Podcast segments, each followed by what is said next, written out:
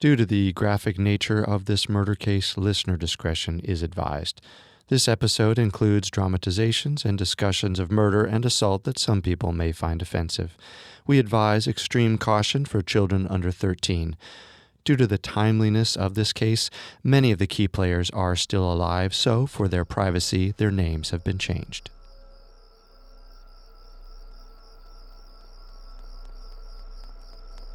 Eddie, get out here! I just saw. Just hurry up. I'm coming, I'm coming! Right there. She's. She's not breathing. Holy. Is that. Look, in her hands. What's she holding? It looks like bloody chunks of her own hair. The dead woman's face was caved in and completely covered in blood. She would be unrecognizable to anyone but her closest friends and family. Hours later, police were able to confirm what two people, who for their privacy we'll call Shelley Cooper and Eddie Fitz, had feared from the moment they came across the disfigured corpse. The dead woman was their glamorous French neighbor, Sophie Toscan de Plantier. She was killed the day before Christmas Eve in the sleepy, idyllic town of Schull, West Cork, Ireland. The events that followed Sophie's brutal murder would divide the formerly tight knit community, shock the world, and expose the intimate secrets of a woman who led a double life.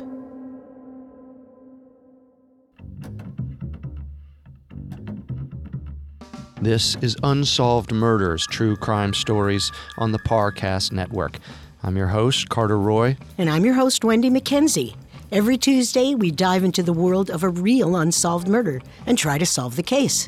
This is our first episode on the murder of Sophie Toscan du Plantier, a shocking and brutal killing that changed rural West Cork, Ireland forever. At Parcast, we are grateful for you, our listeners. You allow us to do what we love. Let us know how we are doing. Reach out on Facebook and Instagram at Parcast and Twitter at Parcast Network. And if you enjoyed today's episode, the best way to help us is to leave a five star review wherever you're listening. It really does help. We also now have merchandise. Head to parcast.com slash merch for more information. You can listen to previous episodes of Unsolved Murders, as well as all of Parcast other shows, wherever you listen to podcasts.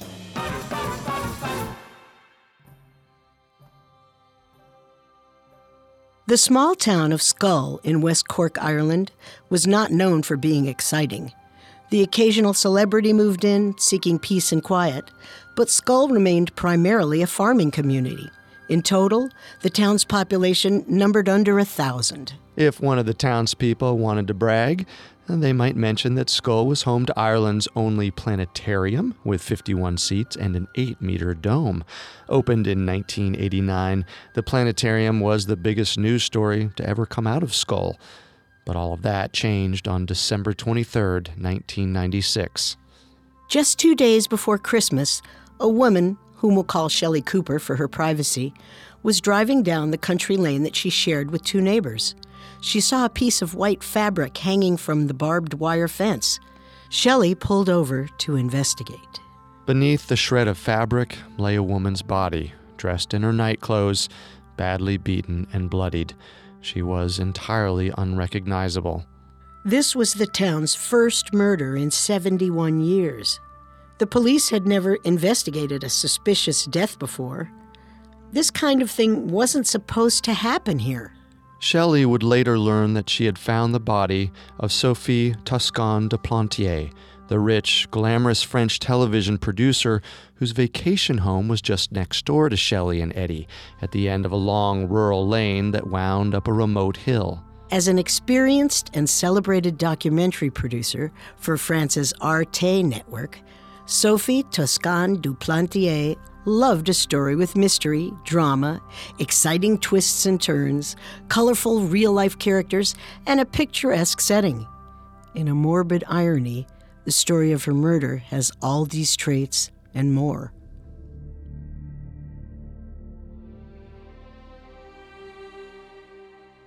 Sophie de Plantier was born Sophie Bugnol on July 28, 1957. She was the epitome of French sophistication. Her parents had both originated in the same small town in France, miles from the nearest city. But her parents met, courted, fell in love, married, and chose to start a family in Paris. Even in the bustling city, the Bugnols cherished their small town values. Family always came first. Three years into her parents' union, Sophie was born, followed two years later by her younger brother. When Sophie was 14, she and her brother participated in a foreign exchange program with Ireland. It was their first opportunity to experience life outside of France. Sophie, wait up! Run faster, Slowpoke. Why can't you ever just wait for me? You caught up eventually. Here, let's sit down and catch our breath. The tide's coming in. We better head back soon. I love this place. More than home? I'm going to live here when I grow up. People from all over the world want to move to Paris, yet you want to leave Paris for an Irish cow pasture. Race you back to the house. This trip very possibly sparked her love of Ireland and ultimately brought her back all those years later. As a teenager, Sophie developed a strong interest in literature and language and began writing poetry. Sophie's family expected her to pursue a career as a poet or a writer, but she didn't follow through on those early aspirations. After briefly attending law school and dropping out, Sophie held various odd jobs, none of them very rewarding. She spent most of her time with her new boyfriend, who soon became her fiance. In 1980, at age 22, Sophie married her first love, Pierre Jean Baudet Vignon. Within a year of their marriage, her son, Pierre Louis Baudet Vignon, was born. But barely a year after their wedding, Sophie and Pierre Jean separated. Their son was just a few months old. The couple ultimately divorced two years later in 1983 when Sophie was 26. After her divorce, Sophie moved close to her parents and continued to hop between jobs while her parents were able to take care of her son. But as a new mother, Sophie became serious about getting her career onto a better track. Before 1983 was over, Sophie got a job in the public relations department at Unifrance, a company that works to promote French film internationally. Sophie dedicated herself to her professional growth. For the first time in her life, she stuck with a job. For five years, she climbed the ranks at Unifrance. However, by 1988, she was feeling frustrated with her manager and planned to quit. That was until the then chairman of Unifrance, Daniel du Plantier, personally asked her to stay. He became something of a mentor and nurtured Sophie's growing love of film. He even asked her to accompany him to a prestigious dinner during the 1989 Cannes Film Festival. Sophie at first refused. She had no desire to mix her personal and professional lives, but Daniel persuaded her to attend solely in her capacity as a public relations professional. In spite of Sophie's initial reluctance, new love grew between Sophie and Daniel when they started spending time together outside of work. The couple's age difference didn't stop them from falling head over heels for each other. In 1990, when Sophie was 33 and Daniel was 50, the couple married. Sophie began to produce and direct documentaries for Arte, the nationally subsidized French television network. Her husband continued his work as the chairman of Unifrance. Their lives were a parade of red carpets, prestigious events, and rubbing elbows with the rich and powerful of the French film industry. As glamorous as all that sounds, the constant gaze of the public eye wore on Sophie. She found herself craving a bit of quiet and a simpler sort of life. She dreamed of having the space and time to get back to her writing. Her life in Paris with Daniel had lost its luster. This yearning for a change spread into Sophie's romantic life, too. In 1992, four and a half years before her murder, she began an affair with a French artist, to whom we'll give the pseudonym Bernard. The two were introduced following an art workshop in Paris and soon began seeing each other romantically. According to Bernard, there's a good chance Sophie's husband Daniel knew about the affair. Bernard's comments to police after Sophie's murder suggested that there was an understanding, or maybe even a formal contract, between Sophie and Daniel governing their private conduct. During this time, Sophie continued to accompany Daniel to public events, where she played her part as his devoted wife. But her affair with Bernard carried on into 1993. Bernard understood her as an artist and a writer, while Daniel was focused on the more practical world of the film business. Also in 1993, at the age of 35, Sophie purchased a holiday home in Schull in West Cork, Ireland, not far from where she'd enjoyed her exchange program at age 14. She situated herself close to the seaside and far enough up a remote hill that she could be totally alone whenever she pleased. Sophie's closest friends in the area were shopkeepers, cheesemakers, her neighbors, and her housekeeper. Well, definitely a different crowd than the celebrities and politicians she spent most of her time with in France.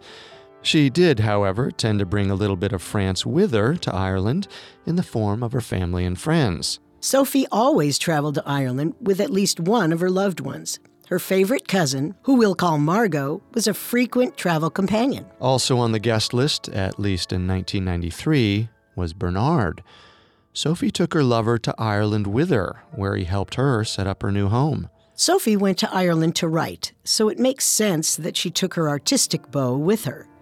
He saw her for the poet she had been as a teenager, not the wife, mother, and film executive she was when they had met. But like most affairs, it couldn't last forever. Sophie, please. Let's both calm down and enjoy our Christmas together. Don't shut me out like this. We know each other better than that. You hardly know me. You only know one side of me.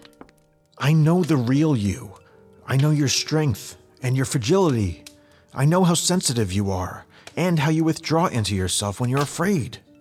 I want you to go. Did you really bring me all the way to Ireland to dump me on Christmas Day? We couldn't have had this fight in Paris? I had no idea you weren't happy with me. Bernard, we aren't boyfriend and girlfriend. I'm married and we're sleeping together. And now, after today, we're not. I hope we can be friends. What kind of friends? Like the friends in your husband's world?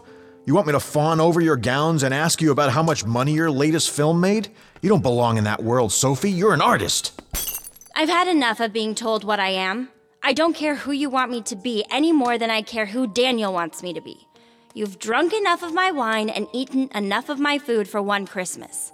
Get out. Sophie dumped Bernard on Christmas in 1993, apparently without warning.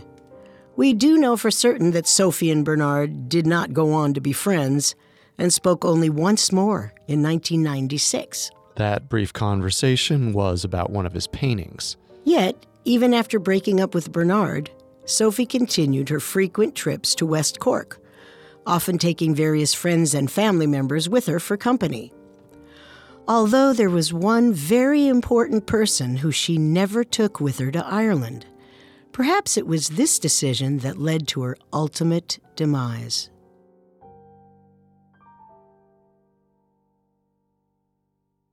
We'll talk more about Sophie's travel companions after this. On Unsolved Murders, we explore the facts of real life true crime cold cases. But if you're looking for more true crime cases with a bit of a twist, you should check out the Parcast original Female Criminals. When you think of a criminal, what do you picture? You picture a murderer, a gangster, a thief. I bet you didn't think it could be the mother around the corner or the little old lady next door.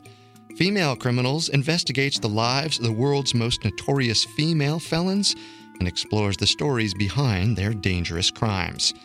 These criminals come in every form, from serial killers and assassins to bank robbers and drug lords. Female Criminals is like a mystery and crime documentary rolled into one. New episodes premiere every Wednesday. Follow Female Criminals free on Spotify or wherever you get your podcasts. And now, back to the story. On Christmas Day, December 25th, 1993, Sophie Toscan de Plantier broke up with her boyfriend Bernard after traveling with him to her vacation home in West Cork, Ireland. Sophie and Bernard did not speak for over three years, but Sophie continued to visit her vacation home in Ireland without him. She often took friends and family along with her, but there was one person she never brought to the Irish countryside. Daniel de Plantier, her own husband. It's difficult to say why her husband stayed away from West Cork, but if he really did know about the affair, the house might have brought up bad memories for him. Or perhaps Sophie never invited him. After all, she liked to be a different person in West Cork than she was at home in Paris. Although she always brought company with her to Ireland, she often isolated herself in the house and spent hours writing, leaving her guests to fend for themselves. Of course, it's also entirely possible he just didn't care for West Cork. Daniel loved all the Parisian glamour that left Sophie exhausted.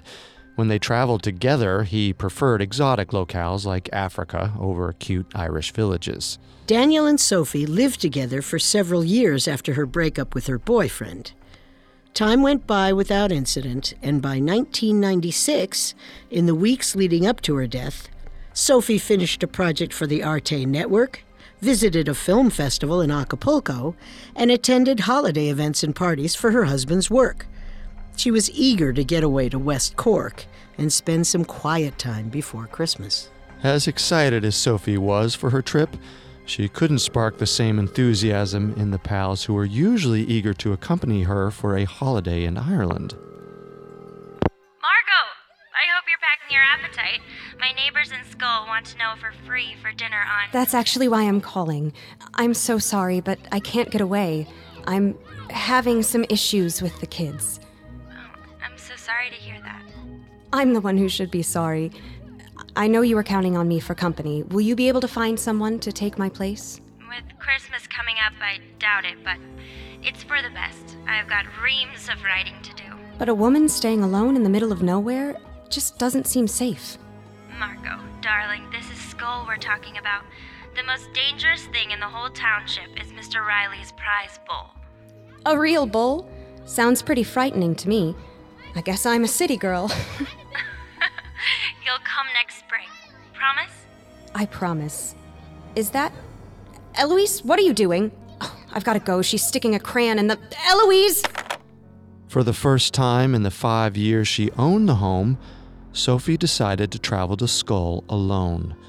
Everyone she invited had turned her down. One can't help but wonder if things might have turned out differently had Sophie not been alone in Cork. On December 19th, 1996, Sophie de Plantier spent one last evening living the high life in Paris. Sophie! Sophie, over here! It's been ages. Marcella? I'm seeing a ghost. Are you really back in Paris? As of yesterday, we shot for six months in Turkey and four in Hungary. If I were you, I'd be home in bed after all that. Believe me, I'm running on fumes. How about you? I trust you've taken over the French film industry entirely while I was away. You're too sweet. I just wrapped on a project, and I've got two more fully funded that start shooting at the beginning of next year. But what I'm really excited about is getting some time to write. Ireland again? You know, most people who want to go to the seaside in December think Caribbean. Jamaica, maybe? Bahamas? You're exactly right. Everyone we know is in the Caribbean, which is why I go to Ireland. Can't argue with that logic. Hold that thought. I just spotted Claude by the bar. I haven't seen him since he poached my assistant. Have some decency and leave something for his wife to bury, will you? Sophie and her husband attended the annual Christmas party for Unifrance. The event was at a fashionable Paris nightclub and was filled with celebrities and filmmakers. She left early the next morning, December 20th, catching the 11:30 a.m. flight to Dublin. The plane landed in Dublin at 1 p.m. Sophie remained on board to connect to the Cork airport, landing at 2:25 p.m. Just 5 minutes after landing, security footage shows her wheeling her luggage into the arrival hall. Sophie quickly picked up her rental car, and by 2:40 p.m., she was on the road. After stopping at a Texaco station for some household supplies, she arrived at her home in West Cork at 4:30 p.m. She drove through the gate at the end of the lane, which she shared with two other properties. One of the homes was also a holiday home, owned by a family that stayed there occasionally. The other home was owned by the neighbors, Shelley Cooper and her partner, who we'll call Eddie Fitz. They were year round residents. A local woman, who we'll call Angeline, worked as the caretaker of Sophie's house while Sophie was in France. Angeline had the house ready for Sophie with a fire stoked to greet her on the wintry Irish day. Angeline even put up decorations for Christmas as a surprise for Sophie. She lined the window sills and mantels with fresh holly. It was a thoughtful gesture, one typical of Angeline, and just one example that illustrates how fond many of the people in town had become of Sophie. Sophie, it's Angeline. I just wanted to call and make sure you got to the house all right. And I hope you'll be spending Christmas in the village this year. Uh, you should see the decorations on Main Street. I'm not sure. I have to be back by New Year's. Daniel and I are going to West Africa to ring in 1997 with some friends. But I haven't decided where I'm spending Christmas. Well, if you do end up staying, we'd love to have you here for dinner on Christmas Eve. You know you're like family. You're too kind. I'll call you back as soon as I know when I'm leaving. For now, I'm in the mood for a glass of wine by the fire. Sounds perfect. Take care now. It sounds like they got along pretty well. By all accounts, it seems like they did. But it's surprising that Sophie told Angeline she didn't know when she was going to be flying home to Paris. She had booked two tickets to travel home, one on the 23rd and one on the 24th, but whichever trip she took, she'd be leaving before Christmas Eve. Why not tell Angeline she couldn't make it to dinner? According to her friends and family, Sophie was nothing if not friendly and polite. She might not have wanted to disappoint Angeline. After she hung up with the caretaker, Sophie had a brief phone call with a friend from France and then retired to bed around midnight. Her bed was on top of a custom stand that Sophie had commissioned. It raised the mattress just enough that she could see the flashing light of the nearby Fastnet lighthouse through her window. Apparently, it calmed her. Sophie kept to herself for most of the 21st.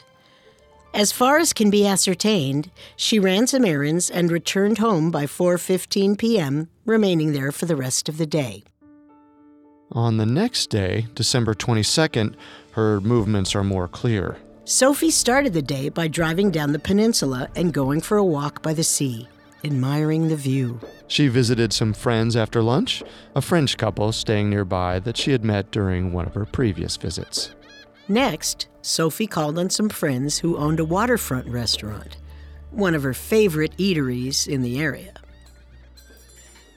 Sophie, I didn't know you were coming. Hey, honey, Sophie's here. Sophie! Who's the lucky second fiddle this time? Believe it or not, nobody could come with me. All my friends are either home getting ready for Christmas with their families or on some tropical holiday.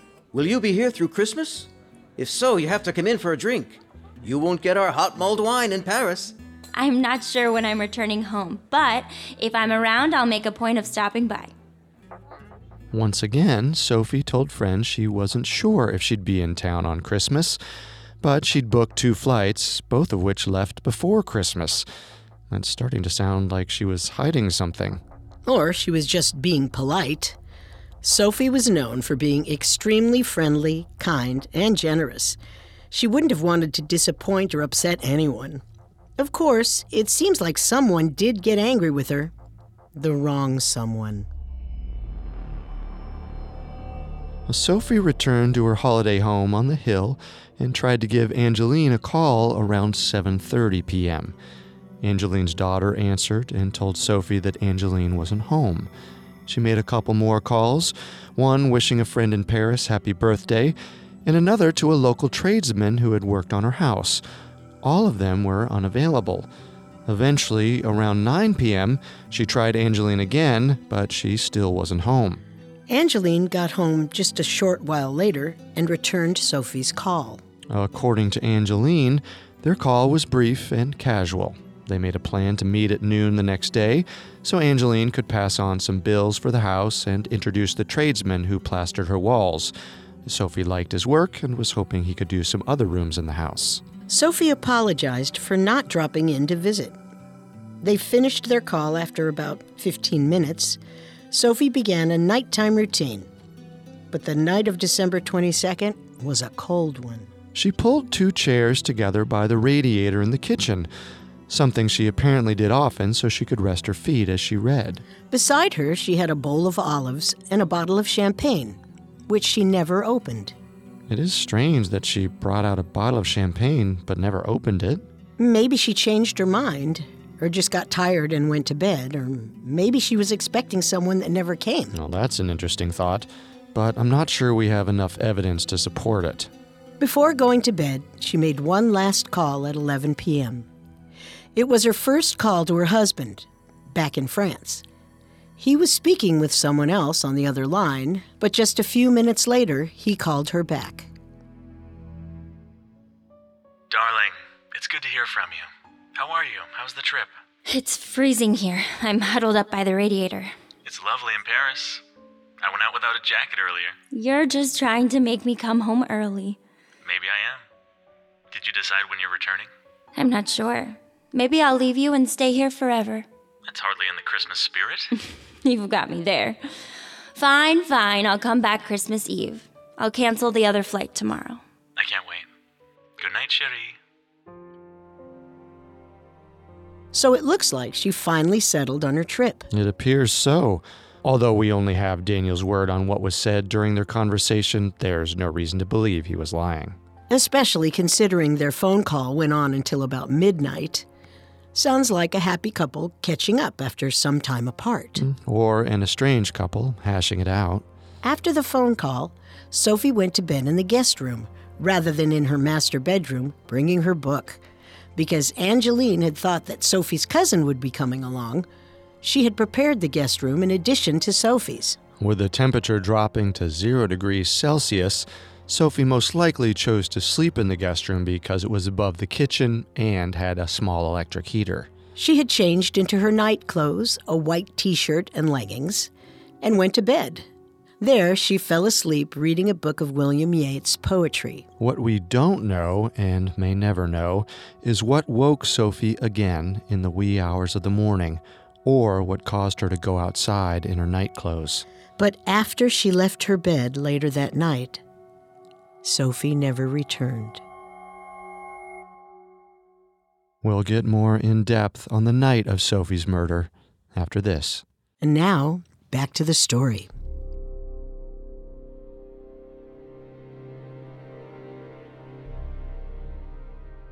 On December 23, 1996, Sophie Toscan de Plantier, a famed French documentary producer, was found murdered outside of her vacation home in West Cork, Ireland.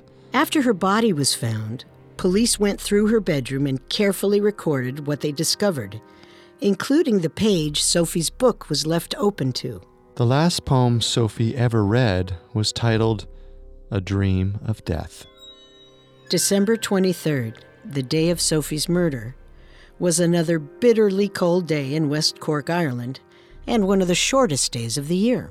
It was just before 10 a.m. when Shelley made her horrific discovery and summoned her partner, Eddie.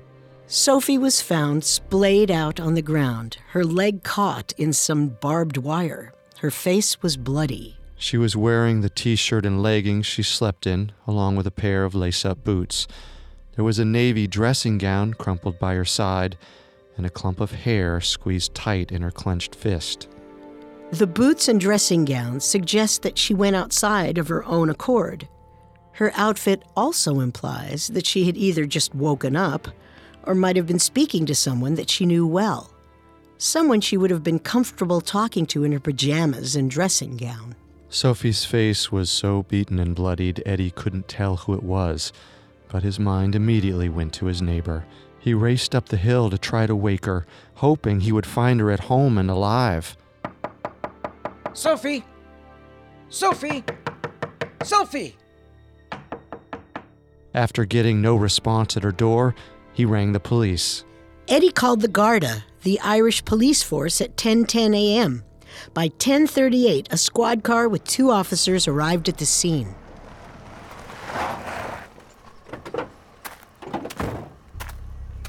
Christ, look at all that blood. I've never seen anything like this before. Nobody in West Cork's seen anything like this before. Looks like she was beaten badly. Cuts all over her arms, her face crushed in with a blunt object. There's a bloody cavity block right there. You think that's blunt enough? What kind of animal bashes a woman's head in with a concrete block? It has to be someone from out of town. Things like this just don't happen here. At 11 a.m., a doctor arrived at the scene to pronounce the body dead. It was, of course, obvious to everyone, but a physician must make the official pronouncement for legal reasons. The doctor also noted that rigor mortis had set in. Rigor mortis is a stiffening of the muscles after death. It can happen in as little as four hours, which would imply she had been dead since at least 7 a.m. And police later found no lights on in her home, implying the sun might have already been up by the time she woke, so an early morning timeline fits. Unfortunately, that's as close to a time of death as authorities were ever able to ascertain. At 11:20 a.m., a priest arrived to perform last rites. Ireland is a predominantly Catholic country, so this would have been typical of any body found. But the matter also remained of definitively identifying the body. Although Shelley and Eddie suspected that it was Sophie, they didn't know her well enough to make a positive ID.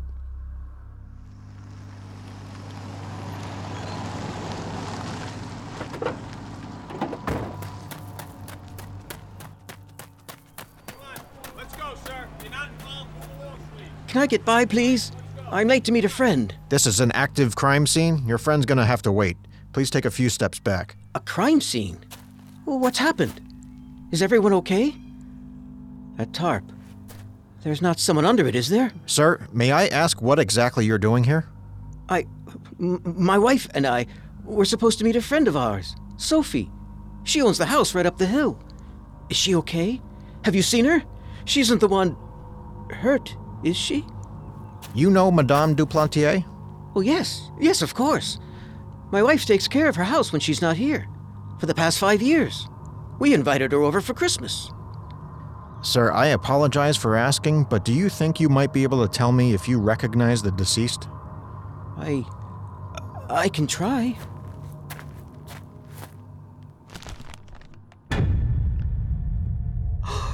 it's her! It's Sophie! And so it became official. The murdered woman found on the side of the road, the woman who would forever be linked with the tiny town of Schull in West Cork, was the glamorous and sophisticated Sophie Toscan du Plantier. But with that answer, only came more questions. Throughout the day on December 23, 1996, police patrolled the road where Sophie Toscan du Plantier's body was found. Some took shifts watching over her body, while others searched her home. The region had been without murder for 74 years, since 1922. The low levels of crime meant there was a low demand for forensic scientists, and as such, the region only had one state licensed pathologist. He was unable to make it to Schull until the next day. As the sun set, police debated what to do with the body. Best we get her to the morgue soon. What are you doing? We can't move the body before the pathologist sees her. Have you lost your mind? This is someone's daughter. Someone's mother. She's out here in the wet and cold. By morning, somebody's dog will be gnawing on an arm. Congratulations, you just volunteered yourself for the night watch. But I. See you in the morning. And so a tarp was purchased at a local hardware store, then laid over Sophie's body. She was left lying in the road until the next morning. That seems strange. Surely a complete record of the scene would already have been taken, and they probably lost a lot of evidence with the body out in the elements for over 24 hours. They did. As a result of Sophie's body being left out overnight, the pathologist was never able to identify a specific time of death. Meanwhile, back in France, Sophie's mother had a growing feeling of dread. Although she didn't yet know about her daughter's murder, largely due to a lack of communication. There were serious communication issues between the Irish and French authorities, which meant Sophie's family was not informed promptly of her death. And when they finally did hear about their tragic loss, it wasn't from the police. Reports have come in of a woman found dead in the town of Schull in West Cork, Ireland. Police are unable to release the victim's name at this time, but she is a French citizen in her late 30s. George, get in here. A woman has been murdered in Ireland. A French woman. You think it's Sophie? Just because she's French. It's the right part of Ireland. Schull. And the woman was her age. We have to call and see if she's all right.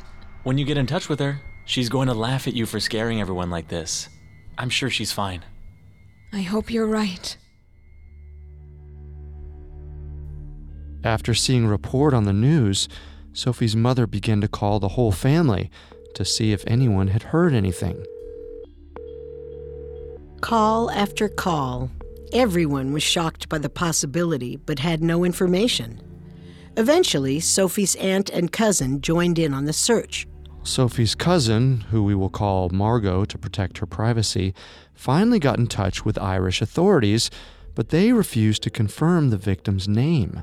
Eventually, 13 hours after Sophie's body had been discovered, her cousin was able to get in touch with Angeline. Hello? Angeline, it's me, Margot. I'm so, so terribly sorry. How is the family doing? What are you saying sorry for? Angeline, please speak plainly. Everyone is panicking here. We can't reach Sophie. Didn't the Garda call you? Call us about what? You're talking in circles. I. I don't think I should say anything. She's my cousin. I was supposed to be there with her. Please. Is Sophie alive? I'm so sorry for your loss. She was a, a wonderful woman.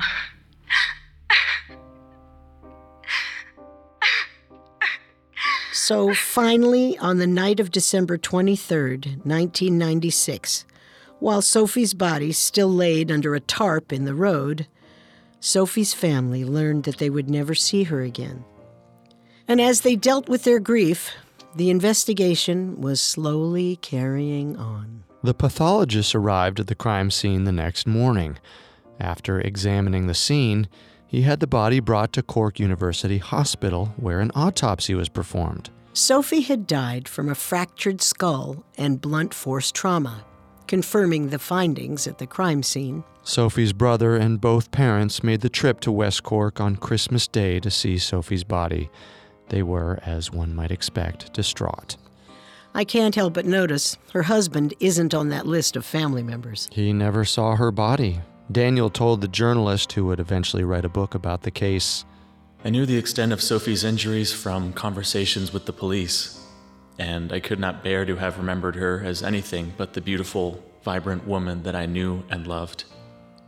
I would have been haunted by the mutilation of her face, and it would have obliterated the wonderful memories of her smiles. That's a beautiful sentiment from a loving husband. Unless he had other more sinister reasons for avoiding the scene of the crime. Husbands are usually suspected when wives are murdered, but although some are still suspicious of Daniel's involvement in Sophie's death to this day, police never seriously considered him as a suspect. I guess being hundreds of miles away in France at the time is a pretty good alibi. Exactly. On December 28, 1996, five days after her murder, Sophie's body was brought to Toulouse, France. She was laid to rest at a cemetery in Ambax the next day. At this point, it had been nearly a week since Sophie's murder, and the Irish Garda were not making any visible progress with the investigation. They had spent days scouring for DNA evidence, looking around for witnesses, checking Sophie's home for leads, and so far couldn't find much of anything that was useful. When they ruled out a robbery, there was no sign of forced entry, and the only thing missing from the home was a fire poker. The poker was deemed a possible weapon in Sophie's assault, but it was never found. Not to mention the graphic and brutal nature of the case, which made robbery unlikely. Mm, you're right. Sophie was seemingly chased down the hill from her home, beaten with multiple weapons, and ultimately had her skull crushed by a nearby cinder block. It sounds like something far more personal than a burglary gone bad. After reportedly interviewing thousands of people, the Garda had over 50 suspects. With so little evidence, the threshold for considering someone a suspect was pretty low. Despite the lack of progress, or maybe because of it, Sophie's face was plastered across newspapers and news reports for weeks. Tabloids offered theories on the case, published rumors about her final days, and reported on Sophie's affairs, both the one with Bernard and other less substantiated theories. Reporters seeking statements, photos, or confirmations of the rumors mobbed the family. Journalists were quick to offer their opinions on the investigation, and in some cases were even accused of false reporting. Which meant the Garda was under constant scrutiny and coming up with nothing. But all that changed on January 11th, 1997, nearly three weeks after the murder, when the Garda got their first big break in the case.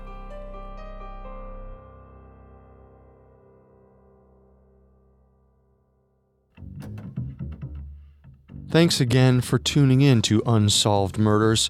We'll be back next Tuesday with part two of Sophie's story. You can find more episodes of Unsolved Murders, as well as all of Parcast's other podcasts, on Apple Podcasts, Spotify, Stitcher, Google Play, or your favorite podcast directory. Several of you have asked how to help us. If you enjoy the show, the best way to help is to leave a five star review. And don't forget to follow us on Facebook and Instagram at Parcast and Twitter at Parcast Network. We'll see you next time. If we live till next time. Unsolved Murders True Crime Stories was created by Max Cutler and developed by Ron Cutler. It is a production of Cutler Media and is part of the Parcast Network. It is produced by Max and Ron Cutler, sound design by Kenny Hobbs, with production assistance by Ron Shapiro and Paul Muller. Additional production assistance by Maggie Admire and Freddie Beckley.